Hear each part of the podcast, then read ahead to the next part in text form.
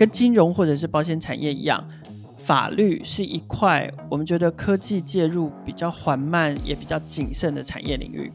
那除了要有技术能力之外，还要有相关领域的专业背景，才能够结合共同结合去开发出符合产业需求也符合市场需求的法律科技的这个新创产品。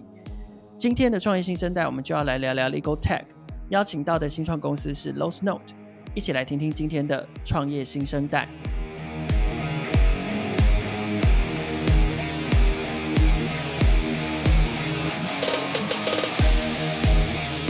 现场邀请到的是 LoweSnote 的创办人 Barry，欢迎 Barry。哎，主持人好，创业新生代的听众朋友大家好。Barry，我在准备资料的时候查到你在二零一七年的时候写的文章哦，我想先请你来跟我们聊聊 Legal Tech 法律科技。你呃，当时你你的文章有提到非常的清楚，就是法律科技主要发展有六大方向。那这六大方向可不可以再请你再跟我们分享一下？然后，另外就是说，呃，因为那也是您您过去写的文章了嘛。过了这几年，这这几个领域有没有什么改变，或者是新增更多的应用？了解。当初，呃，二零一七那个时候，斯坦福大学它有一个法律科技中心叫 CodeX，它把当初在北美的七百多间 Legal Tech 公司分成九个类别。嗯哼，那这个九个类别里面呢，因为有其中有三个跟台湾可能比较没有关系，所以我就筛选一下，介绍其中六个类别。那这六个类别分别就是法律自动化、法律文件的自动化 （document automation），透过科技的方式去生成可能契约啊，或者是存证信函啊这样的服务。那第二种是呃，他去媒合，就有点像是律师圈的 Uber，他帮你找到适合的律师，也帮律师找到适合的。呃，需要法律服务的人，这种这种类型。那第三种呢，他就不是去服务一般民众需要法律的人，他是服务呃律师。他在律师的事务所里面呢，提供一个律师事务所的管理系统，有点像 ERP 这样的概念。那这是其中一种类型。那还有一种类型，就是也是提供给法律工作者来使用的，就是说 Legal Research 法律搜寻引擎。因为我们知道 Google 现在很强嘛，那 Google 的概念可以用在各个不同的 domain 里面，那法律也是其中一种 domain。然后还有一种比较特别的，因为它是只有 Common Law 国家才有的，叫做 e-Discovery，就是电子发现。这是一个呃比较特别的流程，就是说在美国我们看这种美剧的律师剧的时候啊，常常会有这个程序，那律师事务所会搬来一大堆纸箱。里面放了各式各样的文件，那律师很多律师要花很多时间从这些文件里面去找出跟这个案子相关的资料，所以这个过程非常花时间。那后来因为人工智慧的技术越来越成熟，就美国的事务所现在基本上都是用这种 AI 的 e-discovery system 在代替员工做这件事情。哦，就好像呃，现在比如说很多很多人是把 AI 应用在医疗上面，让 AI 去帮忙辨识一些医。医疗的检测报告啊，病理报告等等，那我们把它对应到法法律上，也是类似的概念。对，没有错。那基本上都是人工智慧的应用。那用在医学上可能是图像辨识，然后用在呃法律上，大部分是比较偏自然语言处理这个领域。了解了解。OK，所以我我我们待会再来聊聊 LoweSnote 到底是属于这几个方向哪哪一类哦。那 OK，呃，在这之前，我们可不可以先聊？听起来你应该是法律的背景，那你当初？为什么会跑来创业？然后，呃，你你你创业就做这个产品吗？其实我大学念的是农业化学，然后大学毕业之后就去做专利相关的工作，专利工程师。差很多哎、欸。不会不会不会，因为专利工程师基本上都理工背景的在做。那我们文化算是生科、泛生科领域的，所以生科那时候。呃，其实大家还没有，台湾还没有一个很具体的生科产业，大家毕业之后都是做各行各业的事情。嗯哼。然后后来因为做专利的关系，所以晚上就去念法律系，因为专利跟法律会有一些连结。那念完法律就想说，那呃，那就考律师。然后后来考上就开始职业这样。嗯哼。啊，职业值得好好的，干嘛创业？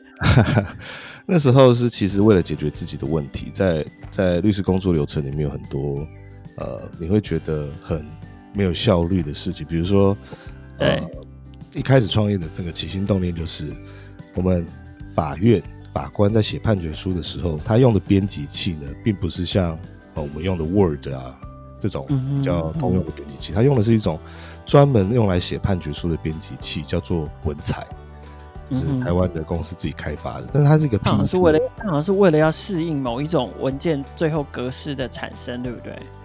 其实也没有，它就是一个特殊的历史背景，所以就是只是从以前就开始用，所以用到现在还是在用那个这样的概念。对对，就 Word 还没有 dominate 这个市场的时候就开始用。因为它是一个 PE2 base 的编辑器，所以它它它是有历史的轨迹的。嗯嗯，那一直用到现在呢，它就产生一些问题。就比如说我们要复制贴上到文件的时候，这个 PE2 base 的编辑器它有强制断行符号，所以你就要花很多时间去处理格式的问题。嗯嗯，每一个律师都要花非常多时间，然后在那边按删除键啊。然后阿拉伯数字如果是单数的阿拉伯数字，它跟后面的字元中间就会有一个带一个空白，因为它所有的资源都预测是全新的。那诸如此类，就是你要花很多时间去处理那些文格式。那这件事情其实很蠢，对，很蠢。蠢。所以我那时候，我那时候就开始学程式，我就写了一个 one page 的网页，有两个框框，你就把这个。判决书贴到上面去，下面就会带一个没有格式的、已经去格式的文字给你，就可以贴到你的不管是诉状或法律意见书里面，那你就不用花很多时间。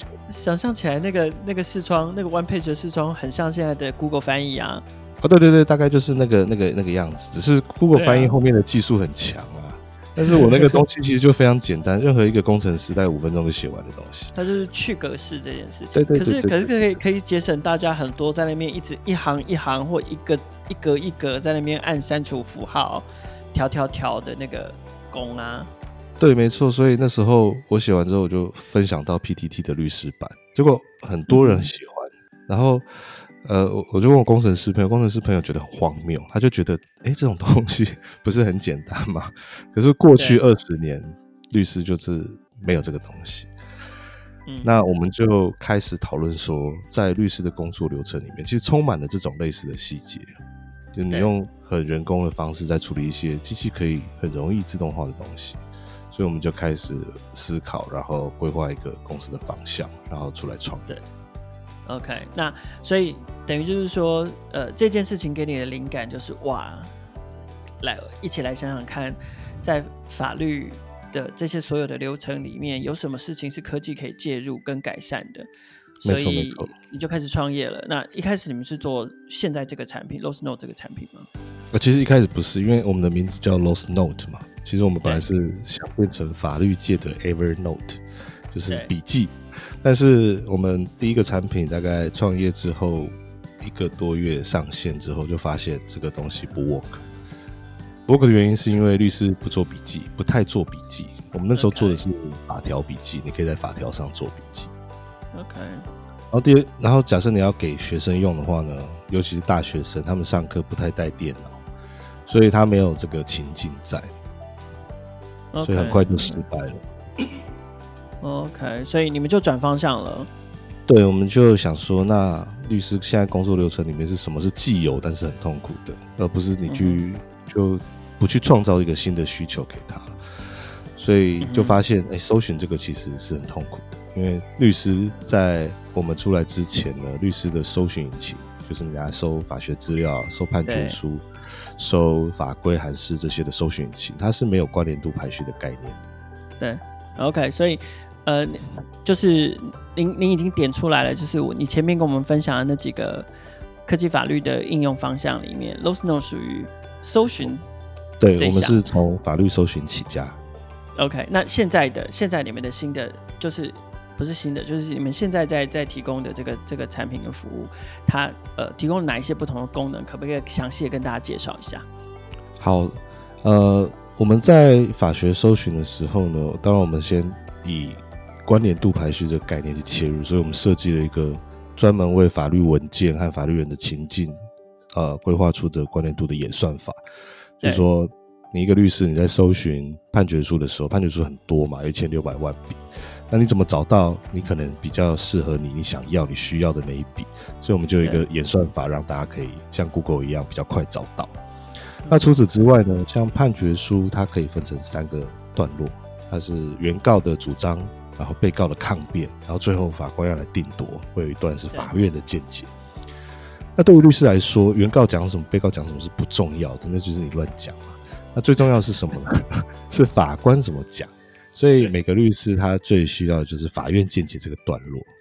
但在搜寻上呢，我可能输入一个关键字，而这个关键字就是原告讲一大堆，法法官一句话都没有讲，那这个就不是我要的资料。所以我可以让他的关键字锁定在法院见解的这个段落去搜寻。然后在搜寻的权重上，法院见解这个部分呢，那它也会比较重。那诸如此类的功能，我们就把它放在搜寻引擎里面。主要的核心就是说我可以让你更快的找到你需要的资料。所以要做搜寻这件事情非常非常不容易哦。就是说，虽然虽然你们只只针对法律这个领域来做。可是我相信这里面就是从人类文明以来，然后呃国内外跟所有跟法律有关的留留下来的资料、文字、判例，然后像你刚刚说的法官的见解等等等等等等等的资讯非常非常多。那这个东西一定是要靠技术来解决的。所以呃，既然我们今天的主题是 Legal Tech，那所以在你们的产品里面，关于 Tech 的优势有哪一些？可不可以跟我们分享一下？了解了解，当然刚提到搜寻，搜寻真的是可以往下做，做到很深的一个项目。但是搜寻会碰到的避不开的就是资料去处理，比如说我们刚提到法院见解的搜寻，那判决书它本身是一个完全没有格式的、没有结构化的资料，所以我们在处理上呢，我们就要花很多时间把它结构化，也是说设计各式各样的结构化的演算法。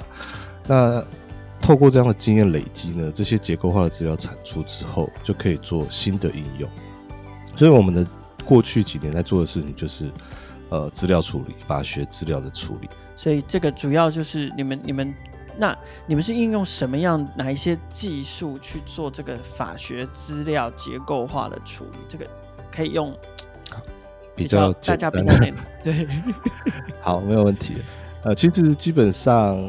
跟文字处理、文字探勘、文本探勘，还有呃自然语言处理的技术，我们都有用到。举例来说，法法学文件里面有很多同义字，那同义字，比如说像优先成买权，那有时候它会写成优先成购权，有时候它会写成优先购买权，有时候会写成先买权。那这些同义字在法学文件里面很多。所以我们就用一些 AI 的演算法去把它所有的同义字找出来，嗯，然后让它在搜寻的时候呢，你可以做我搜其中一种，其他就可以一并搜得到。那这就是一种呃结合不同的技术达成的解决问题的的情境。OK，你你们在产品推推出之前，正式推出之前，你们花了多少时间建立这样的资料，然后分析？判读就是你们花了多少时间准备这件事情啊？呃，我们大概公司成立四个月后，搜寻引擎上线。当然，一开始上线的搜寻引擎是蛮哩哩啦啦，很多东西还收不到，因为我们的断词建 index 的方式是不好的。所以，呃，这个过程可能是跟我们熟悉的 Lean Startup 比较像，就是你先推出一个呃破破的东西，然后逐步的把它变好。因为越越越用越好，就会越训越练越好嘛。对对对对对。Okay. 所以所以我们大概公司成立到现在四年的时间，我们几乎没有不再做法学资料处理的一天。Okay, 其实到今天还有继续做，不断的优化，不断的进步，不断优化，不断进步。我我觉得这个跟 Google 很像啊。对对对，但是当然 Google。我们常研究 Google，它是我们的 role model 嘛。但是我们研究它的搜寻跟概念的时候，有时候有些技术你知道很难，但是你知道怎么做，只是它很难。那 Google 很多东西是我们根本不知道它怎么做的。了解，对，非常的强大。OK，那回回回到你们现阶段的产品，你们主要客户跟商业模式是什么？我们主要的客户其实就是。呃，目前是法律的工作者，他工作上会需要用到法律，他可能是律师，可能是企业的法务，可能是公务员，也可能是学校的老师或学生，法学院的。那我们商业模式就是走一般的 SaaS 的订阅模式，就是可以一个月缴多少钱，或一年缴多少钱，你就可以使用我们的搜寻系统里面的呃付费加值的功能。那如果你没有付费，你就是使用免费的功能。了解，所以一呃，主要还是在法学领域稍微比较偏专业的，对于一般的民众来说，可能比较用不到。对，对我来讲，是我可能查的我也看不懂。对，但是我们发现有一些情境下是非法律工作者他会用的，有一种是比如说融资公司，他去放款的时候，他可能会用我们的系统做一下背景调查。那有一种是呃，他可能常常态性的要。跟这个客户和长期合作，比如说新创的孵化器或加速器，他可能针对团队或业市的背景调查，他可能会用我们的系统。那我们还有遇过当事人是要买来查她男朋友过去有没有犯罪记录，我们觉得蛮有趣的。OK，所以其实听起来啊，呃，目前的这个产品，呃，发展已经还蛮成熟了，而且，呃。虽然说你们到现在为止，每一天每一天都还是持续的在优化产品跟这个搜寻的内容，可是，呃，事实上以以产品发展来说，基基本上它应该已经蛮成熟。那我知道你好像也已经大致上也已经看到说这个产品在往下发展，可能呃，在在在未来会面临到什么样的极限或者是是呃天花板？那呃。如果是这样，你们公司接下来在法律科技这一块有设定什么样新的目标或者是计划吗？然后打算怎么样挑战这个新的目标？主持人一开始有提到说，法律科技分成几个领域，然后呃这些领域可能就是什么像 legal research 啊，像 e-discovery 这样的分类。但是透过这几年的发展，这些类别就变得越来越模糊。因为他可能又做 legal research，嗯，然后他可能又做律所内的 ERP，他把它整合在一起，但就很难对它分类。所以现在比较好的分类方式是：你是满足谁的需求？你是满足律师的需求，还是满足民众的需求，还是满足企业的需求？大概就分这三类。嗯哼，那对我们来说呢，我们也在思考说自己下一个阶段要怎么走。那我们有的是资料源，我们有的是资料处理的技术，所以我们需要的是其实是一个情境，就是什么情境下它会需要这样的东西。嗯哼。那目前我们看到的一个机会是，呃，在金金融科技 FinTech 底下有一支叫做分支，叫做监管科技 RegTech。对。那 RegTech 底下呢，有很多你要遵循法令或者是合规的需求。那这一块需要处理大量的法学资料，比如说当法规变动的时候，金融业它的内规是要做相应的修正的。对，那这个工作因为外规很多，内规也很多，所以每次外规修正，那金融业的法遵人员他就要去做内规的盘点，这件事情让他们非常的消耗人力。嗯，所以这件事情其实可以自动化的。那我们公司现在就变成说，呃，我去看产业界法律这个业界到底有哪些问题。那问题呢？因为我们有技术资料跟呃处理的方式，所以只要我们的基础是可以解决的，我们就会投入去解决。比较偏向是方案解决公司。哦，OK，好，那那这这个新的方向跟新的发展，你预计是即日起要开始着手进行吗？还是说有没有什么特别的时间表？呃，其实我们已经开始了，就是在大概二零一九下半年开始，我们就。呃，在思考说下一个阶段，包括我们也做了一个律师的媒合平台，但现在民众可以在这个平台上透过律师的专长去找到律师。比如说，你需要一个公平交易法专长的律师，那这个平台上，他透过分析过往的判决书，去分析这个律师他在不同的领域呃专业占的比例，那你就可以找到一个公平交易法专长的律师，了解，然后可以联络他这样。那我们透过这些。产品线的整合，希望就是说，这个产业里面的问题，哈，它可以未来可以用一个呃一站式的服务去完成。对，OK，所以从先让科技介入法律产业，然后去改善法律产业里面的工作效率啊等等的这些问题，再到现在，我觉得听起来像是呃科技科技法律应用的普及化，让不只是专业人士也好，然后非专业人士也好，只要是跟法律有关的人，都可以透过 LawsNote，然后享受到一站式的服务。是是，就是可以想象一间公司，它未来有法律需求，那我们就去看，这个可以自动化，我就帮你自动化；有现成的，我就直接现成的给你。那如果没办法自动化，要人，那我我也有我也有平台，我可以帮你找人。了解。今天非常谢谢 Barry 来参加创业新生代的节目哦。如果你对于 Losnote 的呃产品服务的介绍有个有深入了解的兴趣的话，你可以在创业小聚网站上面找到更深入的报道。当然啊，如果你喜欢 Losnote 今天的介绍，然后也喜欢我们节目的话，欢迎继续。分享、订阅创业新生代的节目，我们会在每个礼拜三的时候更新，持续带您听见更多的创业新生代。